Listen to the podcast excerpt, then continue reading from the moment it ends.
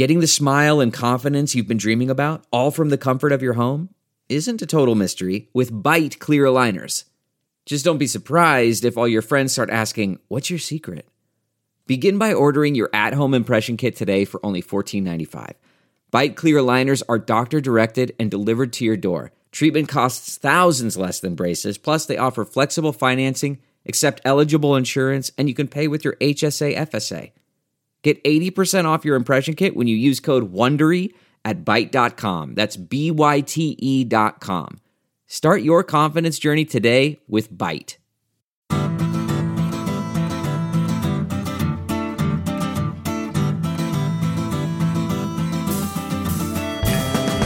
Welcome to this special live edition of the Sinica Podcast, coming to you from our next China conference at the China Institute in downtown Manhattan. Make some noise, New York!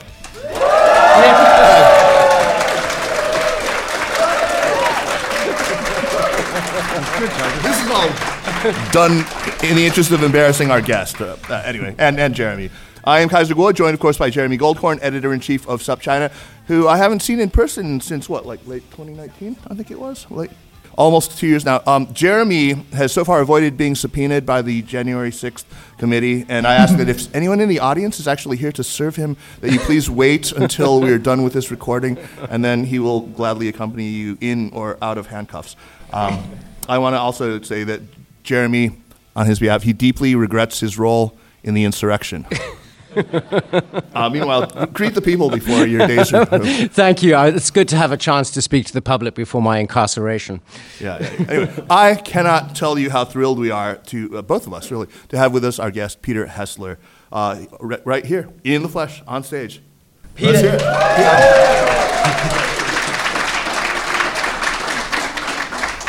Peter is, of course, a correspondent for The New Yorker and a prolific author. He is the recipient of the MacArthur Fellowship, that one for geniuses, and until earlier this year was teaching journalism at the University of Sichuan in Chengdu.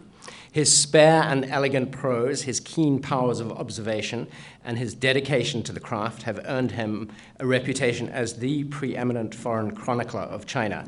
Pete, I'm so glad you could join us here for this. I think uh, the last time I saw you was, in fact, in Beijing in Jiu'er Hutong about 15 years ago, so this has been a long time coming. Yeah, it's been a long time. No, thanks so much for having me, and thanks to the China Institute and to SupChina. Um, it's great to be here. Yeah, fa- fantastic. Uh, Peter is, of course, the author of, to date, five fantastic books Rivertown, Oracle Bones, Country Driving, Strange Stones, and The Buried, an archaeology of the Egyptian Revolution.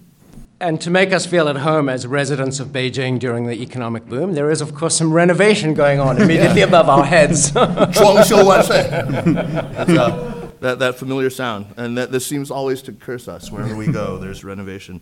Uh, anyway, uh, for those of you who haven't read the latest one, The Buried, you're probably imagining, hey, this is a book about Egypt, right? It doesn't really have anything to do with China. Think again. It's unbelievably interesting. It, it, it's so, it, it told me so much about uh, China. So that's actually what I want to get into first.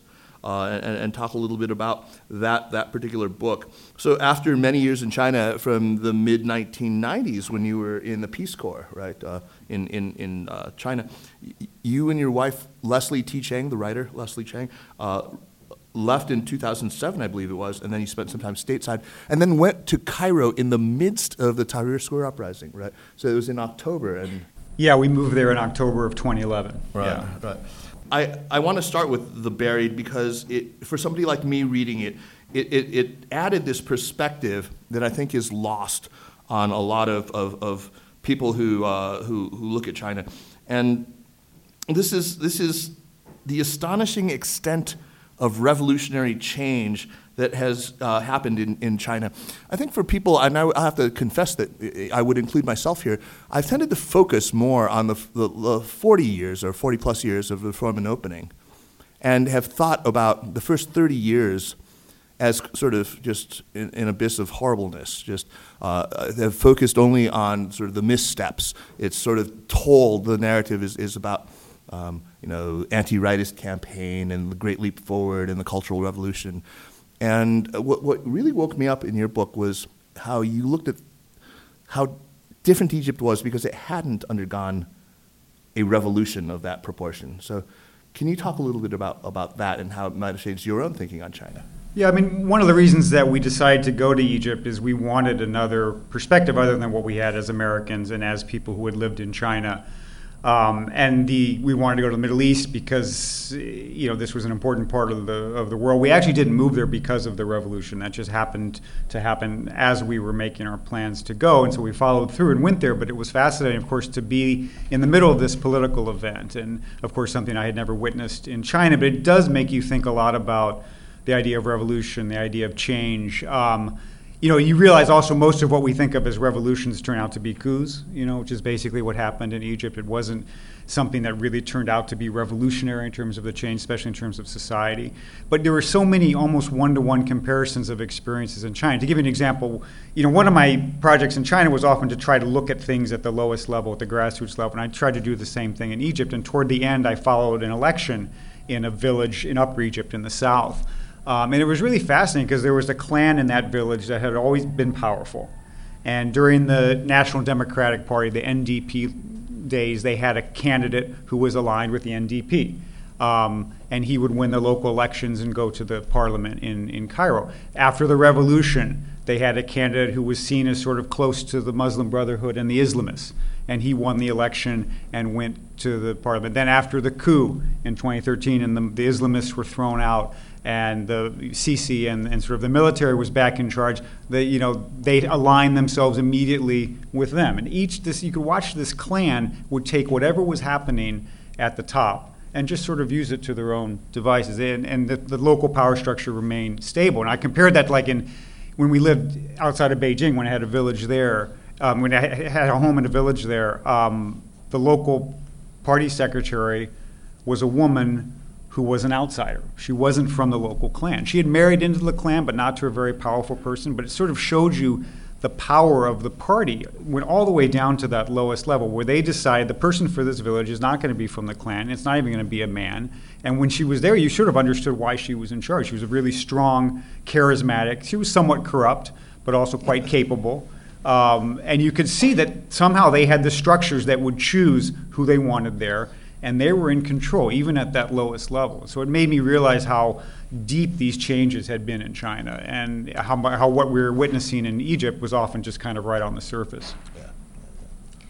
Pete, a device you've used to wonderful effect in your books, especially in Rivertown and The Buried, which are you know your introduction to your, your first time in China and in Egypt, respectively, is learning language, language acquisition, and I, I think it works very well to bring the reader along. I mean, Rivertown particularly made sense to me since I also was 94, 95, first in China learning Chinese, but it works very well in the buried.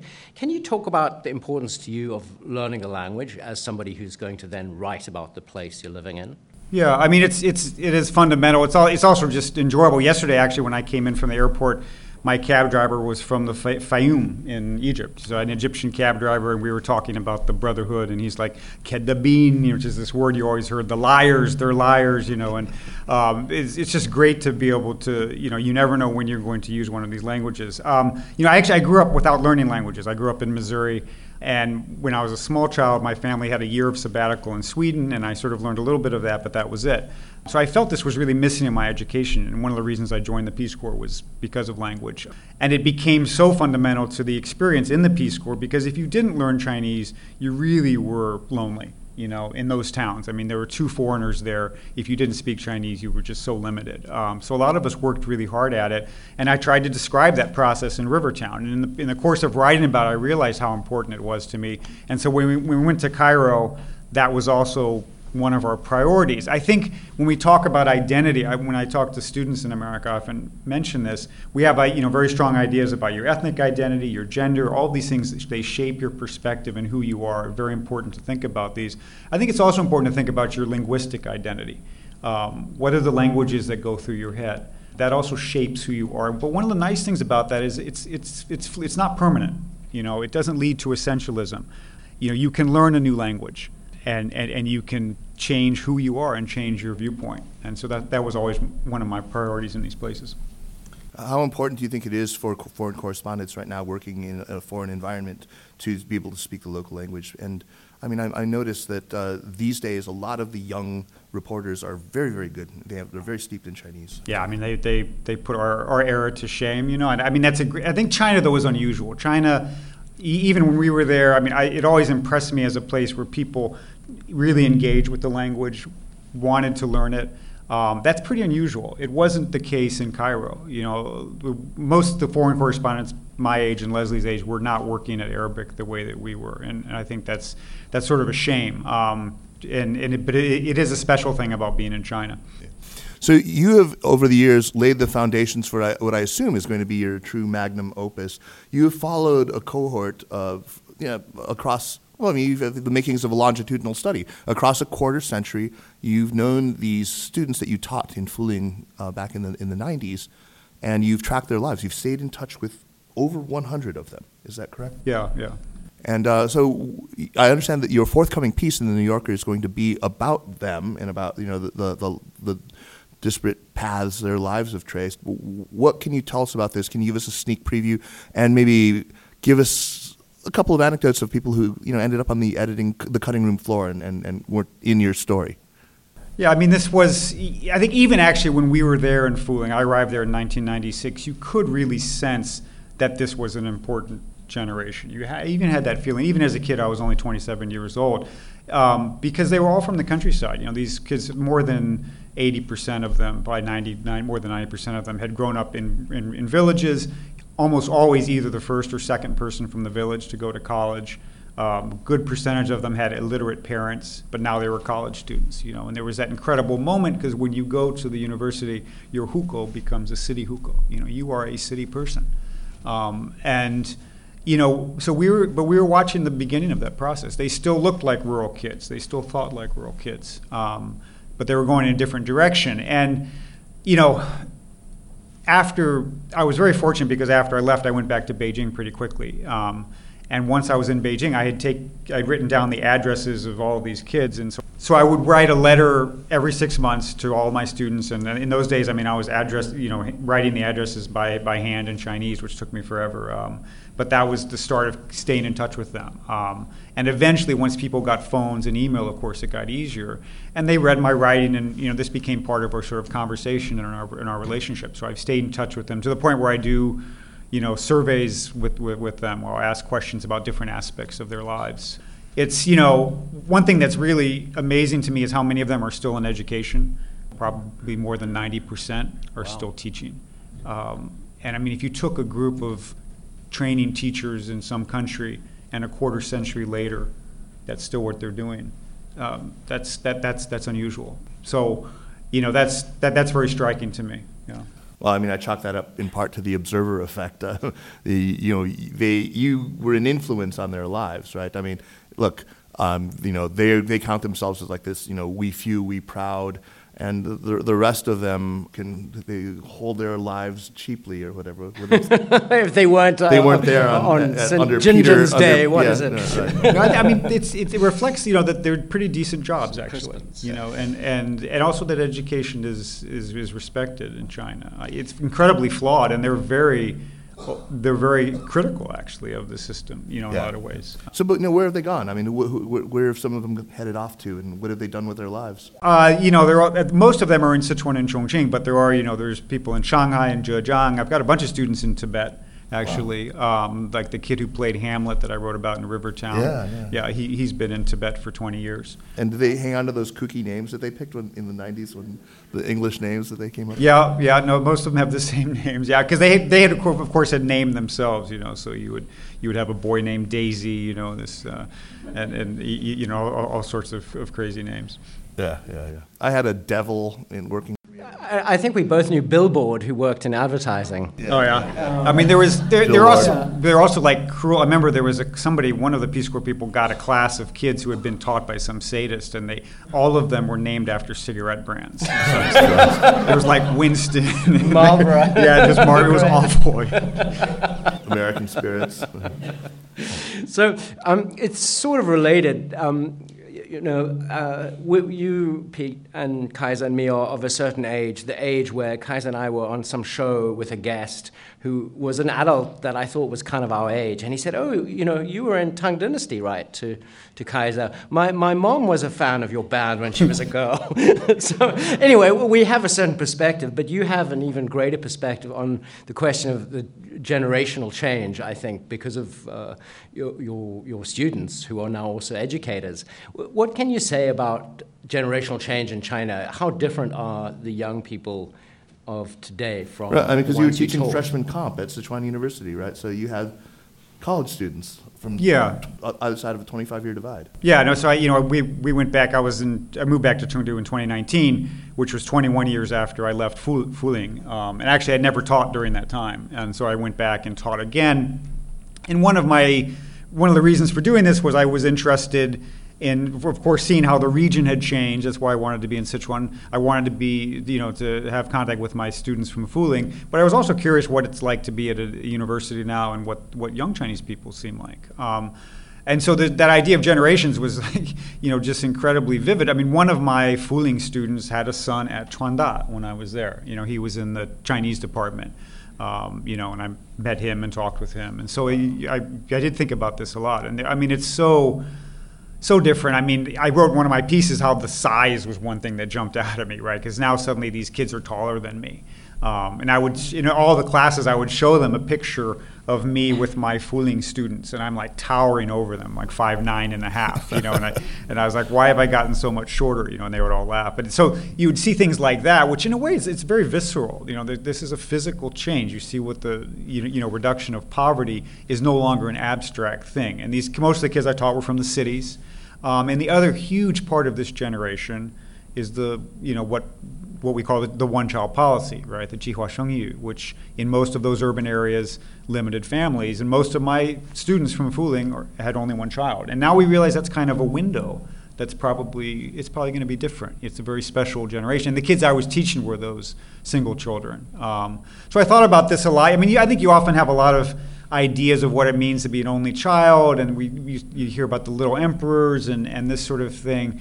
Um, I was sort of struck. They were I would, they, these were not spoiled kids. Um, they were urban kids. They were often prosperous, um, but even the ones that came from money, they weren't spoiled. You know, I was I was sort of surprised by how hard they work. I mean, I in some ways in China, I, I felt like that all the time. It's like you guys are still doing this. Like, when are you going to back off? You know, it's just like if anything, it's gotten more intense. You know, like you bring your car into at a car and you get to the oil change, and you're getting like on your WeChat like a picture of every stage of what there's somebody's taking a picture when he's opening this valve and doing that, and it's like I don't need the 15 photographs documenting my oil change, but it's, everybody's like in this, and, and my kids were the same way. I would have them do reporting. So I taught journalism, and so they went off and did reporting projects and they got to choose what they were doing. And I mean, I had a kid, I remember a freshman, he goes to McDonald's at like six in the evening and stays there until seven in the morning to see who's at McDonald's all night long. And he writes about the prostitutes and the drunk guys, and there's kind of like migrant type laborers who are cold who go in there to sleep and the delivery guys really fascinating but i mean this kid was willing to and i found that in general they were really good reporters they were so hardworking. Um, so that that that certainly impressed me. Um, I think the other big difference is just awareness. And in you know in Fuling days, people of course they weren't aware of much of the outside world, uh, but they also didn't understand how a lot of things worked in China in that in that generation. And I felt like the kids now. Um, you know, of course, Chuanda is a higher level university, but they were quite aware. They were very savvy. They, they already knew the system quite well and it often made me wonder. I mean, these guys who know the system and are already so knowledgeable, does that mean that when they get bigger, they're going to change the system, or does it just mean that they get better at going along with the system? You know, and I used to ask them that, and there was there was no uh, you know there was no conclusion, right? I mean, I, I think you can sort of see it both ways.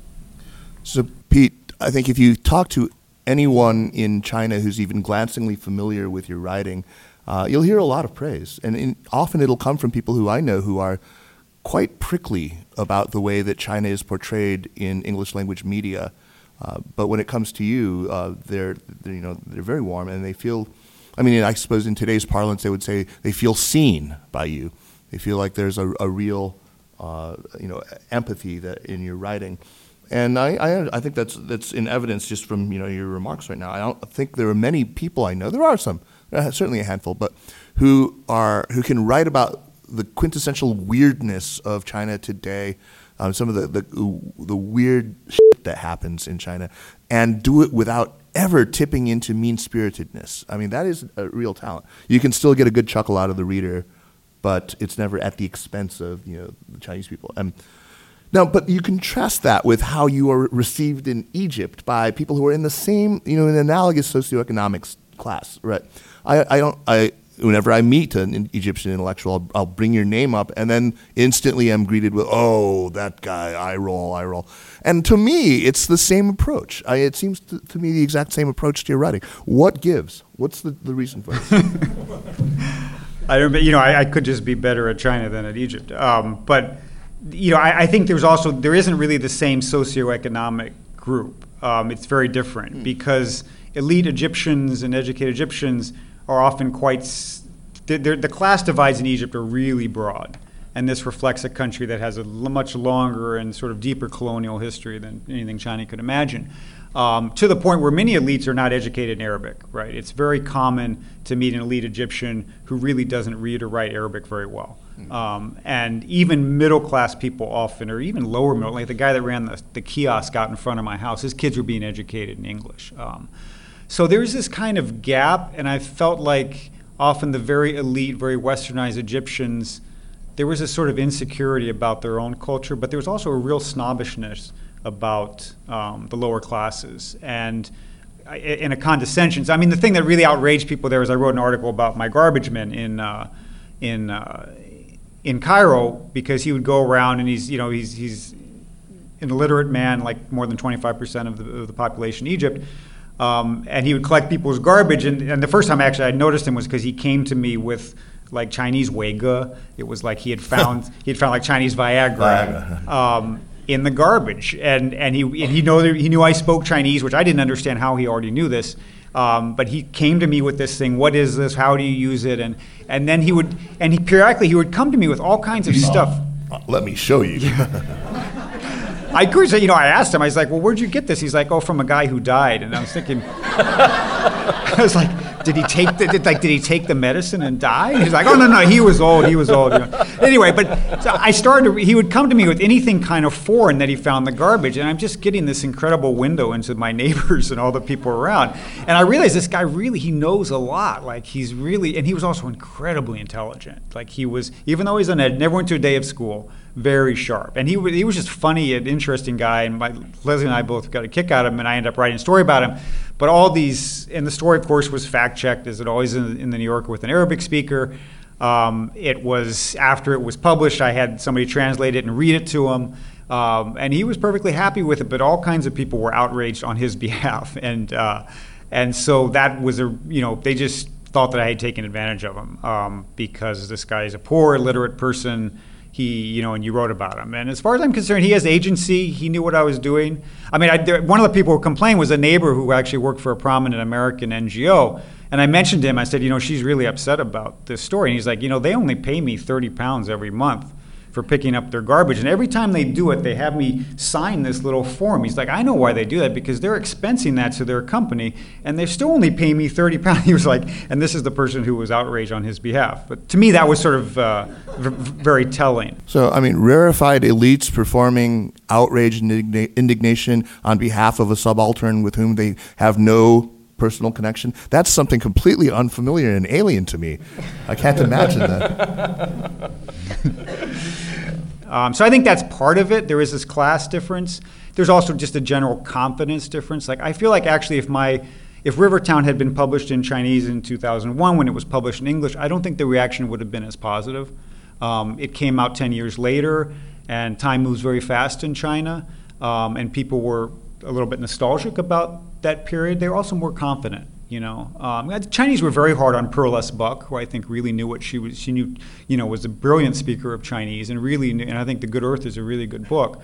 And Chinese intellectuals at that time were just withering about her. Um, some of it was probably sexism, um, but some of it was also just a lack of confidence. So I think China is kind of in a different place in terms of uh, how, how they see themselves. But Pete, I think there's also something about your writing that worked in China at that time because I remember before I moved to China, the books that I read. I mean, if I think of a typical um, sort of work of travel writing or journalism, I think of Colin Thubron or Paul Theroux, and uh, like Ride the Iron Rooster. And I mean, China, Chinese people were very much the other. They were very exotic and strange, and either because they were Chinese or because they were communist. And uh, you know, Rivertown was the first book I read that I was like, oh, those are the Chinese people I know that are actually kind of you know regular human beings. And um, whereas I mean, the Egyptians and the uh, Arab world has been written about badly and well for hundreds of years. I think perhaps with more complexity than China. Does that make any sense? I don't know. I, I mean,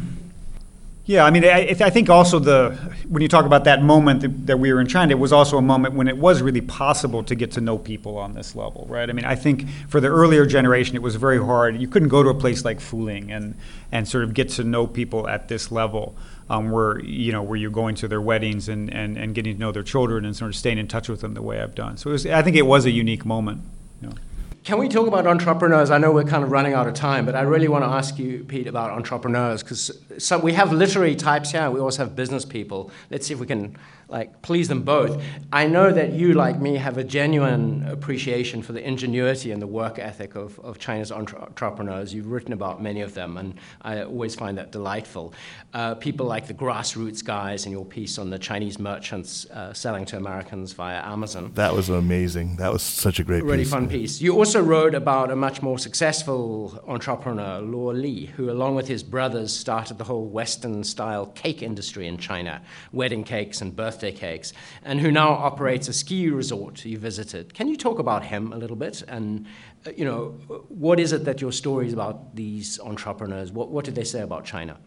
Yeah, he, he was amazing. I mean, we went to their resort. This, some of the Olympic events are going to be held around there. This is up in Hebei. Um, and I didn't really know anything about him, and I went to interview him. But you know, we live in close to skiing in Colorado. We live close to Telluride and have friends in Aspen. You're kind of used to what the ski mogul is like, the guy that you know, was in this industry, and I, I sat down with Luo Li, and he's like very handsome, very charismatic. He's wearing, he always dresses in all white. That was like his trademark color. Um, and he's just like, you know, chain smoking the whole time, which is what you would not do in Aspen or Telluride.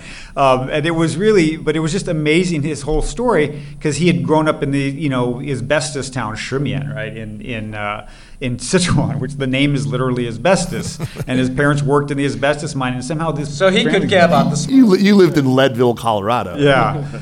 So, you know, he had this background and he had built this empire, and then he got interested in skiing and he was just losing a fortune. He just loved it, and he was trying to build this resort. And we would go to the. Somebody had told me, oh, you know, he's often there cleaning the dining dining hall, and I was like, that's not that's not going to be true, right? I'm sure he did it for. And they showed me a film of him doing this. Um, and but sure enough, every day that we went there to the, at lunch at the ski resort, he was somewhere bussing tables.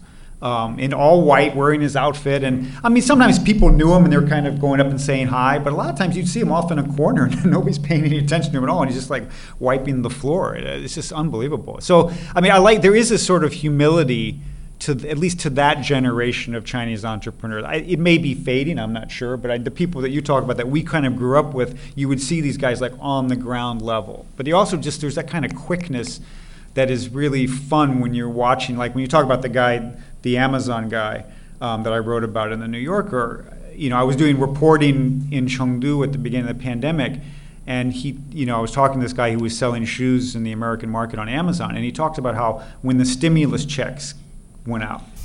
he noticed a spike.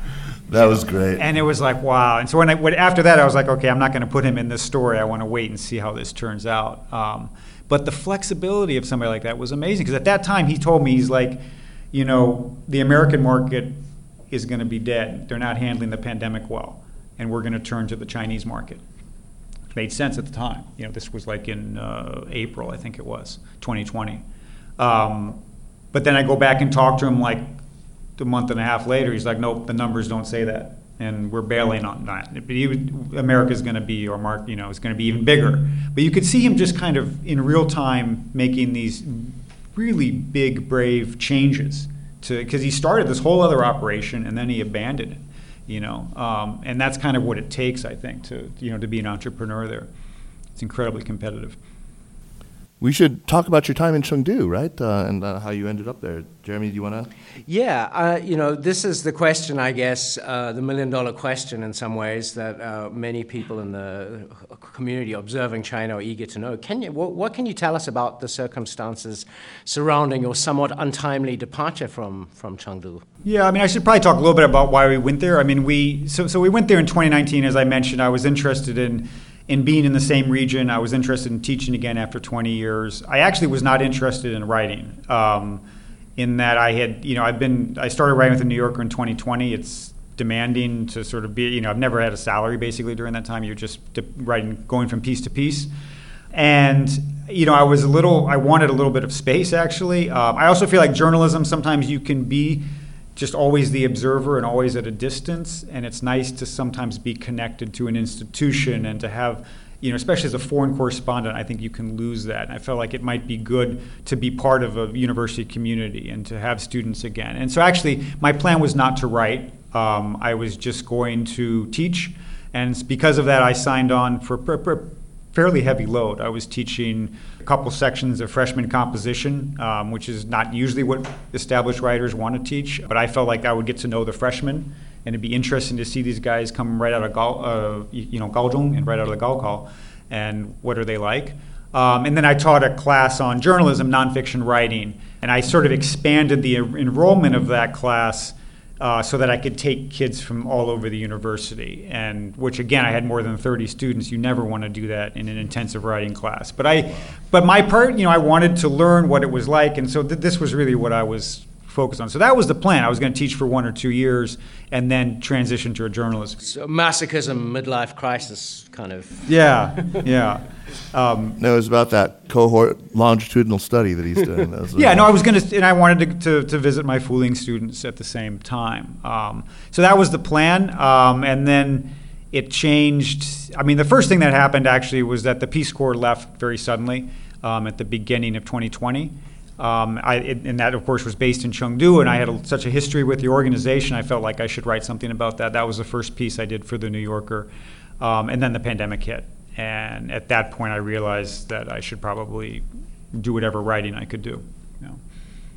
But you know that piece wasn't a reported piece, really. I mean, it, it didn't raise eyebrows. Uh, what ended up, you know, sort of attracting the attention because you went and you, you did reporting from Wuhan. You actually uh, you traveled around quite a bit. You know, you, you went back to Fuling and you went to Wuhan and uh, so did some fantastic stories. It's it's interesting though. The one that really seemed to get under the skin of a lot of Western observers, and I'm sure you were aware of the kerfuffle around it, was this story that I thought was fantastic about uh, how China handled. There were a couple of them about how China handled the COVID 19 pandemic. Can you talk a little bit about how the reaction was to that and how, how that made you feel? Well, I, I did. I did two stories early on about the. The first one was about what it was like to be under lockdown. Um, and I did that very quickly because it was just starting to happen in the US. That came out like at the end of March, and it was just when it was starting to hit here. And I wrote about our family's experiences in Chengdu and kind of the early stage. I wrote about um, you know what had happened in Wuhan. I was in. I hadn't visited Wuhan, of course. At that time, you couldn't go there, but I was in correspondence with a medical worker, and I, I quoted from our, our, our, correspondence. And I wrote also about the pressure on school children, which I could tell even at that early point. I have two kids, but I could also hearing from my Fuling students that there were a lot of problems with remote education. And I, you know, I documented a suicide in Fuling in that story. There was a kid in, in Fuling who, who killed himself, and there were quite a few of those. They were not being reported in the Chinese press. That story actually got some negative reaction in China. Right. So, right. so a number of nationalists, sort of online folks, were unhappy about that. The next story, though, was months later when I wrote about so how did they turn this around? What was the strategy? What was China doing?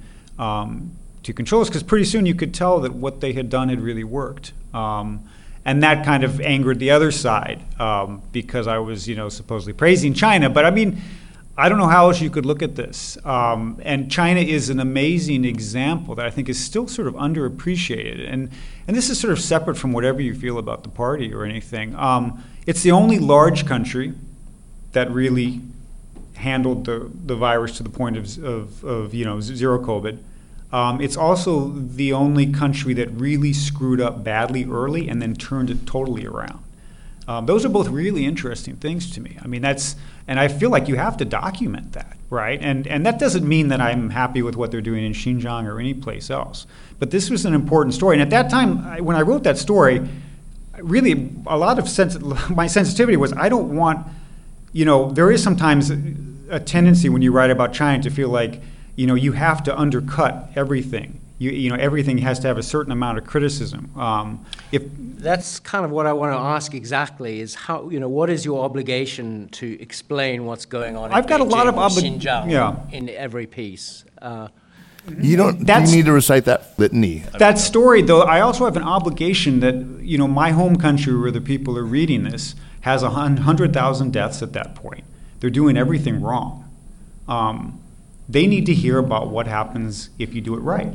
And I was concerned about that. I don't want to, you know, to engage in whataboutism, right? Which is like, okay, maybe this looks like they're doing well, um, but what about this other thing that's going on? And I don't want. I, I felt like Americans had become very complacent, and they just didn't understand what what needed to be done. You know, and so I was really concerned about that. And that wasn't something that the people criticizing this, you know, took into account. And of course, the next story I did was about Wuhan, which was something that didn't make the nationalists happy, right? So no matter what you did at this point, somebody's going to be unhappy. But my obligation as a writer, I feel like for that, the, the unique nature of China's situation, the way they turn this around, it's really important to document that. Um, that's my obligation. Peter Hessler. What about your whataboutism? Right. So uh, we, we've only got, I think, two minutes left, and you kind of cunningly avoided answering my question about why you left Chengdu. Are Oh, you yeah. able to say anything? No, no, no, no, no. I didn't avoid. Yeah, we just got. I just got Oh, it was us. We're sorry. We, we, we you took it. down yeah, yeah, no, no, no, no, no. Um, yeah, so I wanted to stay. Um, you know, I, I and I, uh, I offered, I think, three different times to continue my contract there. Um, you know, the reasons were never that clear. Um, and even at, at one point, somebody said, "Well, we can't do short-term contracts on a regular, you know, over a period of time." And I said, "Well, I'm willing to do a long-term contract um, if that's the problem." And even teach more classes, um, and that was also rejected. And I, I, so there was really no negotiation. I was never told if you do A, B, or C, then we're interested. There was no interest at all. I had, you know, I had heard over the whole last year periodically that there was unhappiness at various parts of the university with my writing. This was never communicated directly. Nobody ever sat down and said, "You can't." we don't want you to do this or you shouldn't write about this or you know that was never part of it. Uh, i just would hear things. Um, and i knew you know anybody who's been in china knows that this is potentially going to be a problem. As i said it wasn't my intention in going there to work as this kind of correspondent. The situation i felt demanded it. I thought this is a diplomatic crisis. All of our journalists have been kicked out almost. Um, this is a global health crisis um, if I can do something to cover this, I should do that. And if that involves a risk of expulsion, I was fine with that. Um, that didn't, you know, that didn't uh, concern me. But it was not a, it was not like the journalist explosions. There was, n- I'm almost certain of this. There was not any kind of top-down command, get this guy out. When you have this kind of situation, like in China, the political climate, some things are black and white. They come from clear directives, but there's a lot of gray area. And the gray area is often a general environment has been set, and people lower down the chain make decisions to be safe and to try to preempt future problems. And that, I believe, was my situation. Preemptive, what do you call it? Preemptive butt covering. yeah. Something like that. CYA, right, right. right. I mean, I imagine it was a pretty local decision then. It, it came from the university administration. Yeah, I, you know, actually- I, I can't say too Right, much more right. about that, but but basically, yeah, I mean, I don't think it's a surprise to anybody. It wasn't a shock to us. It was a disappointment. Um, but you know, we knew this was the risk, and Leslie and I had had long conversations about this to the point where my daughters at one point were like, "When do we not? When do we find out if Daddy's going to get kicked out?" Um, which is not what you want your ten-year-old talking about. And I think mostly because they want, wonder if we'd make it back for ski season in Colorado. Well, I mean, uh, my, my kids asked about, you know, when's daddy going to get kicked out of the house? Uh, anyway, thanks so much. I mean, we're, we are out of time. We normally do recommendations at the end of the show, but uh, unfortunately, we do not have time this time. But uh, I want to thank Peter, and I want to thank everybody else for uh, showing up. And um, we will uh, see you, you know, listen to our show next week. So thanks, everyone, and uh, enjoy the rest of the conference. Jeremy? Thank you. Thank you, Pete. Thank you. man. Yeah, no, thanks. The Sinica podcast is powered by SupChina and is a proud part of the Sinica Network. Our show is produced and edited by me, Kaiser Kuo. We would be delighted if you would drop us an email at Sinica at supchina.com tell us how we're doing, or just as good, give us a rating and a review on Apple Podcasts. This really does help people to discover the show. Meanwhile, follow us on Twitter or on Facebook at, at SupChina News, and make sure to check out all the shows in the Sinica Network. Thank you very much for listening. We will see you next week. Take care.